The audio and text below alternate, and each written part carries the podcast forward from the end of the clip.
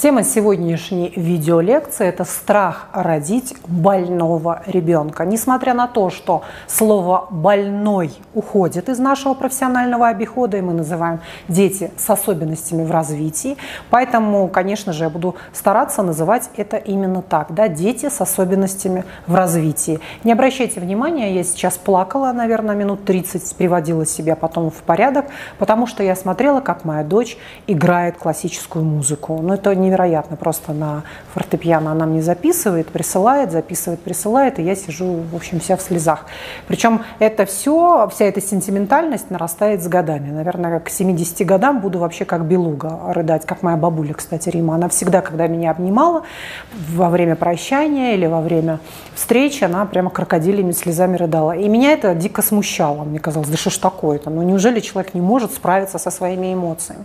Вот сейчас с возрастом все больше и больше лично лично я сама не могу справиться с эмоциями. Кстати, следующим видео будет очень полезное для нас, для всех, которое будет называться «Отношения со слезами». Я буду рассказывать о том, как плакать, когда плакать, что делать, когда невозможно заплакать, или что делать, когда это избыточные какие какая-то избыточная слезливость такая, с чем все это сопряжено и так далее. Это очень будет полезное видео.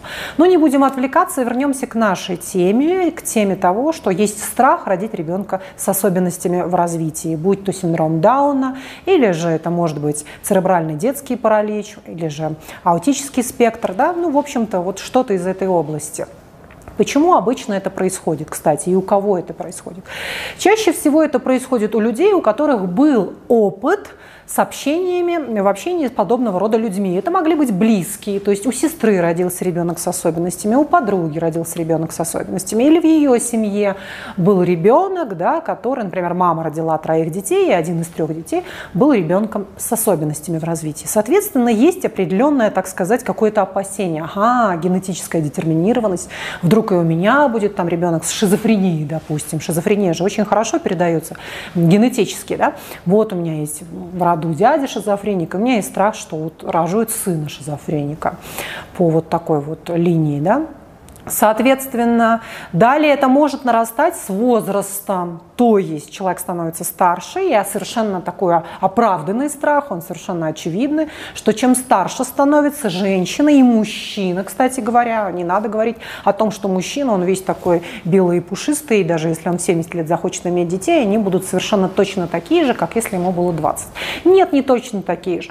Все-таки у возрастных мужчин тоже специфичные дети. Они очень часто бывают как маленькие старички. Не хочу сейчас обижать всех моих девочек, которые родили себе детишек от возрастных мужичков, да, однако вот этот оттенок, он присутствует. Ты вот смотришь на этих детей, и в них есть какая-то странность. То есть немножечко как будто бы они чуть-чуть из фильмов ужасов. Вроде бы нет никакой, никаких дефектов, но они не по годам взрослые глаза, Понимаете, да? То есть есть какая-то особая мудрость, странность такая. Взрослые маленькие дети – я не знаю, кто-либо согласится со мной сейчас или нет, но вот попытайтесь даже из, из известных людей прошерстить всех тех самых, да, которых вы знаете, и вы увидите, что есть в этих детях что-то особенное, да, родившихся у возрастных родителей, возрастного отца, даже если мама молодая, допустим, а уж особенно у возрастных мамы и папы. То есть это такие прям маленькие женщинки, то есть ей вроде бы 5 лет, а она уже как женщинка какая-то. Вот, вот правда, есть какой-то такой особый оттенок, что ли, возрастной, интересный. Ну ладно, не будем уходить ни в ту степь, вернемся все-таки вот этим, к этим страхам. Я не буду вам сейчас говорить о том, что да ну, не обращайте внимания, забейте на эти страхи, давайте просто рожайте все, а в общем-то а, отдадимся на все воля Божия и так далее. Нет, почему? Эти страхи, в принципе, вполне себе имеют место быть, да, и а, тут четко нужно разделить. Это просто мое обычное опасение в рамках нормы, которая есть практически у любой беременной женщины, да, или у любого, ну не у любого, там у некоторых молодых отцов. Просто некоторая встревоженность.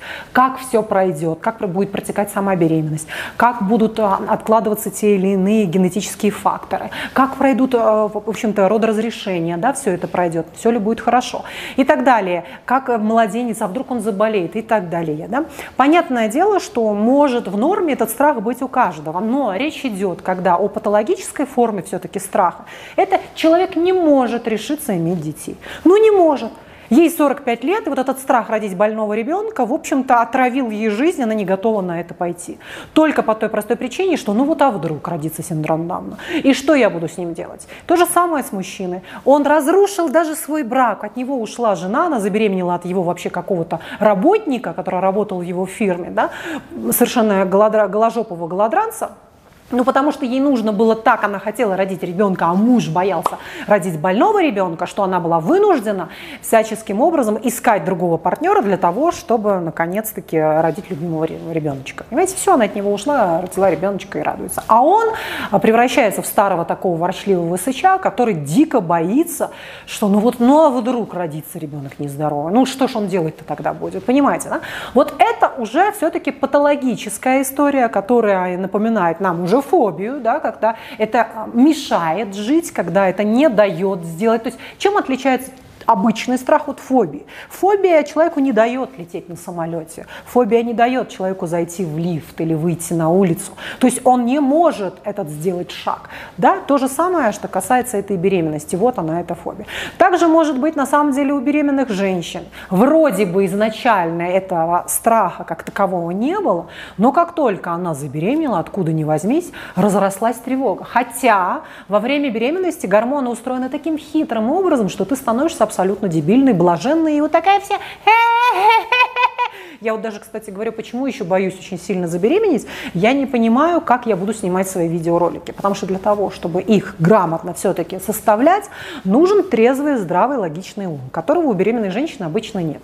Она пребывает в состоянии такого, ну, полусумасшедшей женщины. И это, в принципе, нормально, это так и должно быть. Она не должна быть трезвый, здравый, такой вот вовлеченный в социум, э, всякого рода иметь эти внутренние переживания. Наоборот, наоборот, сделано все так, что ты как такой дурик пребываешь, в общем, и этот дурик держится даже, кстати говоря, пока ты кормишь. Все, вот вырабатывается пролактин, в общем-то, а, ты кормишь грудью, и ты пребываешь, в общем-то, в таком каком-то зверином даже состоянии. То есть ты оберегаешь свое чадо, у тебя возникает тревога лишь по поводу того, а оно поело у меня, покакало, пописало, там что там, газы, оно не простудится у меня, вот-вот как, как квочка какая-то носишься.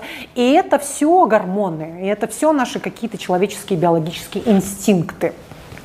Соответственно, э, Возвращаясь к этой теме, у беременных женщин может возникнуть вот этот вот страх, хотя в идеале его быть не должно. Да, в идеале она должна впасть в абсолютную, в общем, такой, в абсолютную негу негу и наслаждаться этой беременностью. Ладно, давайте дальше посмотрим. А, соответственно, я не могу вам сказать, что это все дичь, чушь и ерунда, не надо вообще не обращать ни на что внимания, плюньте, дорожайте. Нет. Действительно, мы видим, что рост заболеваемости да, во время внутриутробной и после родоразрешения увеличивается. То есть количество детей с особенностями возрастает.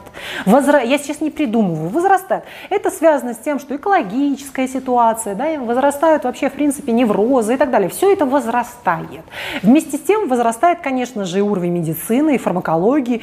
И именно наши болезни ведут нас к тому, что мы ищем все новые и новые решения, как справляться с той или иной ситуацией. Если мы возьмем, кстати, спартанцев, которые убивали детей с особенностями, то в этом, в принципе, с одной стороны, казалось бы, ну чего мы подчищаемся, да, ну что мы вот подчищаемся, зато мы все такие спортивные, двухметровые и так далее. Но, с другой стороны, вроде бы дети с особенностями и вообще всякого рода рода люди да, с особыми потребностями ведут нас к чему? К развитию.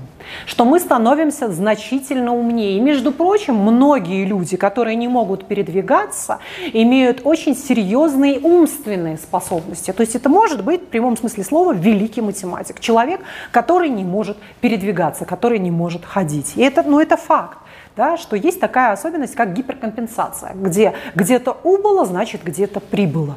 Соответственно, вот таким вот образом. И люди разные нужны, люди разные важны. И как практика показывает, то, что мы спасаем 800 грамм, казалось бы, ну чего его там спасать-то? Да нет, мы его кладем под колпак, ставим ему какие-то капельницы, откачиваем эти несчастные 800 грамм. Это вот просто маленький, вроде бы, казалось бы, кусочек мяса. Но вот наша вовлеченность в недоношенных детей как раз и развивает нас просто безгранично, взрывает перед нами любые горизонты. Понимаете? Именно потому, что мы уделяем внимание даже таким вещам. Все, как казалось спасти вот этим вот 3, э, 3 грамма. Ладно, опять давайте все-таки вернемся а, в рациональность или иррациональность да, наших каких-то представлений, наших каких-то опасений. Что мне хочется сказать? Давайте сразу посмотрим правде в лицо. Ну согласитесь, если мы откроем двери в дом малютки, мы увидим большой процент детей нездоровых. Связано это с тем, что родители употребляли наркотики и алкоголь. Согласны? Согласны. Поэтому говорить о том, что ай, просто так я забеременею и буду вынашивать ребенка, не приходится. Соответственно, мы должны подготовиться заблаговременно. Рожать ребенка все-таки желательно успеть да, до 40 лет, желательно первого ребенка. Далее не употреблять никакой алкоголь, подготовиться к этой беременности, пройти обследование, если нужно пропить, пролечиться и так далее, да, все свои какие-то скрытые инфекции и прочее. Это уже гинеколог будет вам назначать.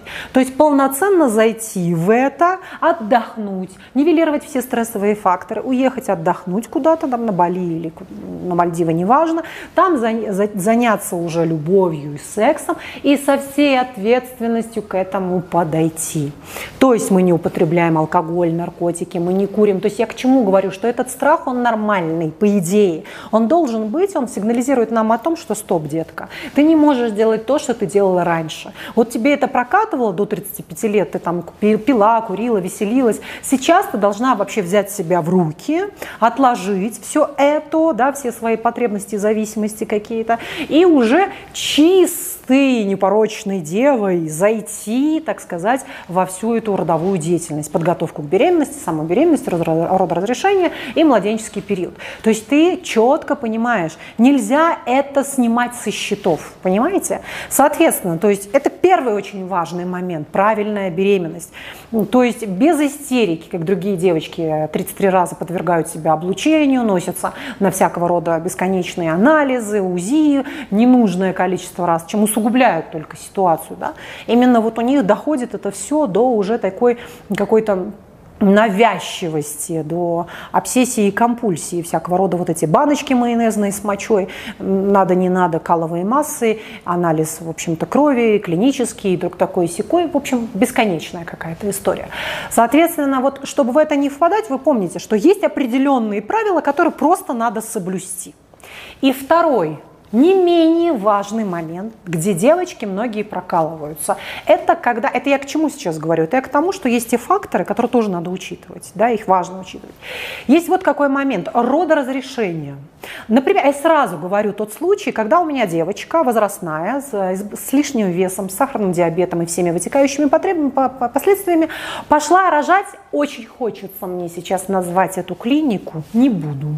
Хотя хочется, чтобы они там, я не знаю, что-то такое, там не начали со мной воевать. В общем, короче говоря, она пошла рожать в очень модную клинику с очень громким-громким названием, которое вы знаете поверьте мне. Она туда пришла по той простой причине, что ей стойко казалось, боже мой, ну я вот накопила денежек, мой, мой ребеночек долгожданный, ну вот 40 лет-то иду рожать, и она пошла рожать туда. Ну, естественно, 40-летняя женщина с избыточным весом, сахарным диабетом, сердечно-сосудистыми заболеваниями, всеми вытекающими такими последствиями, она туда пошла рожать, и они ей дали рожать самостоятельно. Но это явные были показания Кесарева, согласитесь. Тут даже не надо быть акушером-гинекологом для того, чтобы эти вещи понимать. Да? Это абсолютное стопроцентное показание Кесареву. Нет, ей дали рожать самостоятельно. Ну и что в итоге? Она рожала сутки, вторые, третьи, я уже не знаю сколько, измучилась, этот ребенок застрял, кое-как его выдавливали, клещами вытаскивали, вытаскивали, вытаскивали, вытаскивали, вытаскивали. Уже Кесарева делать поздно, вытащить не можем. Ну и церебральный детский паралич. Можно ли было избежать этой ситуации? Да, можно. Причем сама женщина-врач. Да, можно, да, которая рожала. Да, можно. Почему можно? Ну, ну вот ты идешь рожать в эту богатую клинику коррупционную, где одни роды в сто лет у них бывают. Понимаете, да? Я к чему говорю? Я к тому, что, например, даже если ты идешь удалять зуб, Если ты приходишь в мясорубку, да, там все грязно, подходит к тебе этот стоматолог какой-то полупьяный, но он тебе этот сложный зуб может выдрать за одну секунду. Понимаете, да? Он вот так все и выдрал. Все, зуб мудрости какой-нибудь. За секунду. Ты пойдешь в какую-нибудь навороченную клинику, где берут сват, брат, вот это все, и там они будут в десятером возиться с твоим сложным зубом и будут выдергивать его 6 часов. Это правда. Есть такая особенность. Поэтому Тут совершенно очевидно, если бы она пошла рожать в мясорубку, все было бы гораздо проще, но в мясорубке нужно найти своего врача. То есть, конечно же, если ты просто в тупую по скорой приедешь в мясорубку, тебе могут занести инфекцию, про тебя тоже могут забыть, этот фактор тоже присутствует. Но я к чему говорю сейчас, да, девочки и мальчики, что вы должны заранее продумать 33 шага как будет происходить родоразрешение. То есть это должен быть тот самый акушер-гинеколог, у которого родили уже 333 человека. Это очень такой хороший известный врач. Вы четко идете в эту там какую-то клинику, да, пусть она городская, может не очень красивая, нет там какого-то супер душа туалета, как в той, куда вы пошли, хотели, да, как моя вот девочка вот эта пошла рожать туда. Потому что там была красивая кровать, телевизор, джакузи. Ну вот, вот ее джакузи понимаете? Теперь вот всю жизнь это вот такая история, это крест, который ты несешь, и да, конечно, можно сейчас, да нет, это так здорово, это особенно ребеночек. Нет, ну, ну нет, да, церебральный паралич, человек, ребенок не разговаривает, ребенок не ходит, ребенок мало что понимает. Поэтому, ну, веселого тут мало, конечно, понимаете, да? Соответственно, я к чему сейчас это говорю? Что давайте будем исключать то, что можно, нужно исключить, и то, что все-таки в наших руках. Согласитесь. Далее, что еще очень важного нужно во всем в этом отметить? Есть такая штука, мне бы не хотелось сейчас ссылаться на какую-то эзотерику, религию, вот Господь послал тебе вот такую душу особую, вот это твой крест, ты должна получить какой-то опыт. Я сейчас попытаюсь это все-таки психологизировать. Каким образом? Что тем или иным, ну, мы, я буду сейчас опять же фантазировать и притягивать что-то за уши, но это все-таки есть, и это интересно рассмотреть, согласитесь. А, к чему я это говорю? К вопросу о том, что если этот страх навязчивый, опять же, задайте себе а, вопрос, зачем мне это создавать? Для чего мне рожать ребенка с особенностями в развитии, чтобы что? Почему я и к чему я это говорю? Я привожу, хотя многие из вас сейчас мне, девочки, которые воспитывают детей с особенностями, скажут, что нифига, иди ты в жопу, у меня такого не было. Окей. Я просто говорю, вот мое наблюдение, я смотрю за этими девочками, которые у меня воспитывают детей с особенностями развития. Рассказываю ситуацию. Красивая, эффектная женщина. А, совершенная такая сука, понимаете? Это такая, в общем-то, даже, как бы я сказала, это но с таким врожденным пикаперскими, с такими врожденными пикаперскими способностями, да, она разбивает мужские сердца. Ну просто вот модель, такая роковая женщина, ну вот понимаете, да? Соответственно, она вот крутит этими мужиками вот так, бедных людей вообще считает говном собачьим, да, э, унижает няни, унижает там, я не знаю, ну всех подряд, да, весь обслуживающий персонал может нагнуть, в общем, уважает только бабло, вот такая вот вся. Да? У нее рождается первый ребеночек, здоровый, второй, в общем, все так легко, легко, легко. Потом она решает забрать себе женатого мужика, боже мой, она его вот так в два счета забирает от двух детей, рожает ему ребеночка, опачки, с особенностями в развитии. Что начинает с ней происходить? Она переживает утрату, как если бы ребеночек умер – которому причем не 0 да, месяцев, а 10-15 лет. То есть это трагедия. Здесь э, поднимается такой пласт самых разных переживаний, как это так? У ее величества родилось это. Непонятно, да, для нее. И она в ужасе не может вообще ни с кем общаться несколько лет. Она погружается тотально в себя, она, она не может в это поверить, страдает от этого, как вот как я говорю, проживает все этапы потери, да, вот этого бесконечного внутреннего бунта, за что, почему именно я, и, и все в таком контексте и ключе, я вам это говорю, да, в прямом смысле слова. И что интересно, ведь здесь какие факторы могут сыграть? Вот если мы это действительно постараемся психологизировать. Может сыграть виновность? Может. Я забрала женатого человека. Эх, нехорошо да, но это же вот внутриутробное развитие нашего плода, оно же в нас происходит, оно же не где-то в тазике лежит, правильно? Это наш единый какой-то организм. Мы с этим каким-то образом взаимодействуем, сливаемся, да, мы задает это, задаем этому какие-то импульсы. И вот какая-то наша часть несет эту виновность. Я вот забрала этого мужика, там была эта несчастная жена, вот она осталась, осталась с этими двумя детьми. Более того, я сделала все, что он забрал у нее все имущество на тот момент момент. Теперь это все мое, мое, да, мое и моих детей. А там вот как бы так, что-то нехорошо. Потом я сделала все, чтобы он не общался со своими детьми. Ну вот я так смогла. Нехорошо. Понимаете, да? И вот это нехорошо капелькой капало. И, возможно, что-то создавало. Далее я это родила, я впала в ужас – и я стала понимать, наконец, каково это страдать. Раньше я смотрела на людей, у которых детки с особенностями, ха-ха-ха-ха-ха, на каких-то нищих, ха-ха-ха, ублюдки, говно вонючее, быдло, ха-ха-ха. О, богатые люди, Мерседесы, БМВ, Ауди. Перед вами я буду лизать жопу, а вы ущербы. И вдруг я поняла, каково это действительно рухнуть в своей боли, да, и когда тебя размажет вот так вот просто мордой об асфальт, каково это? И как будто бы я это создала, чтобы обрести эту человечность, эту глубину, чтобы понять, из чего состоит на самом деле душевная боль. Понимаете?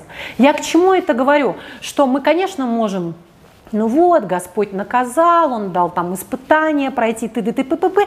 Но мне бы все-таки хотелось это отдать на усмотрение собственной личности, да? отдать на усмотрение бессознательному и иметь возможность осознать это, чтобы впоследствии не руководствоваться бессознательными побуждениями, виновностью какой-то и так далее, чтобы иметь возможность да здраво и а, совершенно трезво, да, осознанно делать тот или иной выбор. Понимаете? Поэтому и таких случаев, в принципе, я вам могу привести очень много. То же самое с потерей детей. Я могу вспомнить конченую суку, у которой было трое детей. И вот с каждым из... У нее двое умерло. Сначала умер один ребеночек, потом умер второй, болеет третий. На это уходили, конечно же, годы. Но она была такой тварью, вот это был какой-то Сталинград жесткий, правда, конченый. И вот ей каждый раз так бабам смерть одного ребенка дубиной по башке. Причем она была религиозная женщина. Она состояла в секте в одной. И она так блум, вроде помягчала. Не, ну, все равно продолжает быть тварью. Ей еще раз лет через пять, там не помню сколько, вот это последователь. Опять бабам по башке ребенок там второй утонул. И она хоп, пум, еще подкосилась. И вроде подобрела. Но вот все равно, понимаете, да? Вот Горбатова могила испо, испо, как бы исправит это вот, вот из этой какой-то серии. То есть вот ее и било, и било, и било, и било, и она даже не сколько добрела, не сколько становилась более человечной, сколько она заходила в какую-то печаль. И, и печаль сосуществовала, опять же, с этой сукой, как-то вот рука об руку. И ну вот, вот в этом было что-то странное. Да, это был какой-то ее путь, опять же, да, как э, путь других женщин, о которых я ранее рассказывала вам.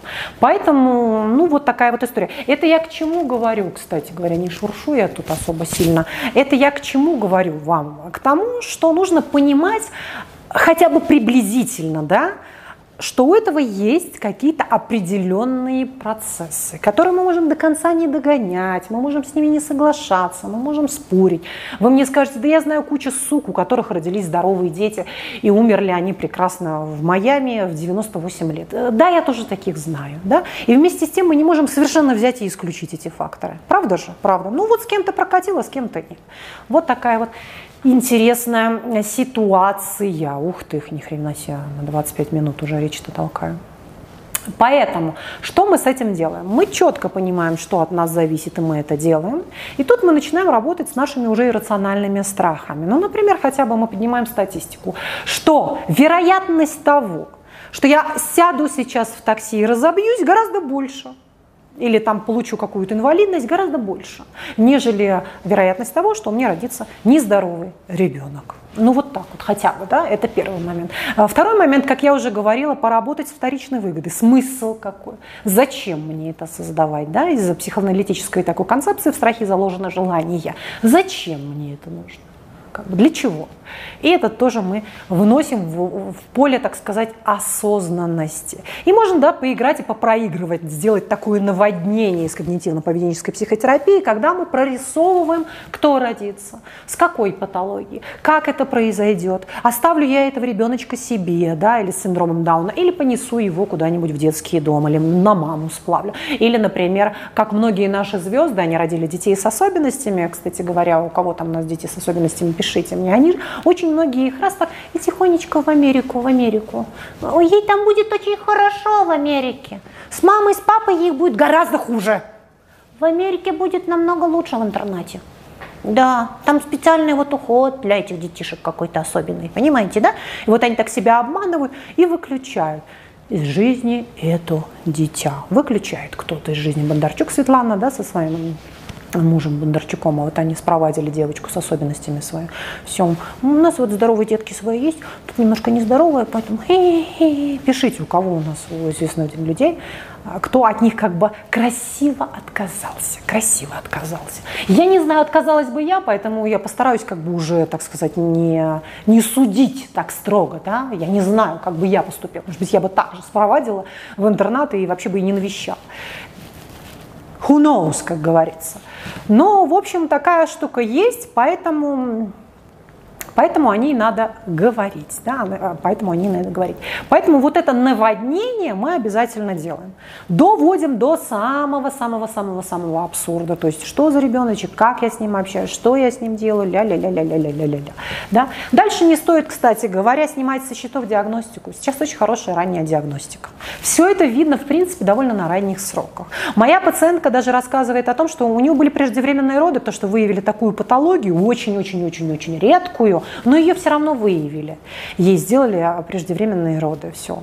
Она его вынашивала, там, я не помню, до 4 или до 5 месяца, и уже спровоцировали эти роды, достали ребеночка, да, действительно была вот эта патология. Поэтому вот такая штука-дрюка, вот такая штука-дрюка, друзья мои, вот такая.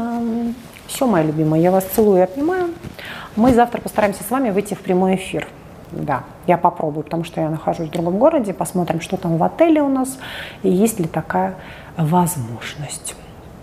Так, что-то я хотела вам предложить, кстати говоря. Да, медитативное одно очень полезное упражнение, которое направлено, очень тонатотерапевтическое мощное упражнение на экзистенциальные вопросы, кто я, зачем я живу, смысл моей жизни, да, поскольку сегодня поднималась какая-то схожая тема, для чего я это выбираю, зачем я это создаю, куда я иду и так далее. Его, мое упражнение, в котором я буду с вами разговаривать в этом упражнении, нужно желательно слушать в наушниках, да, для того, чтобы прожить все это максимально глубоко. И это упражнение, которое у меня есть на сайте, ссылочку на это упражнение, терапевтическое, я оставлю внизу в описании под этим видео. Все, мои любимые, я вас целую, обнимаю. Подписывайтесь обязательно на мой YouTube-канал и заходите, и давайте дружить во всех социальных соцсетях. Все ссылочки внизу в описании.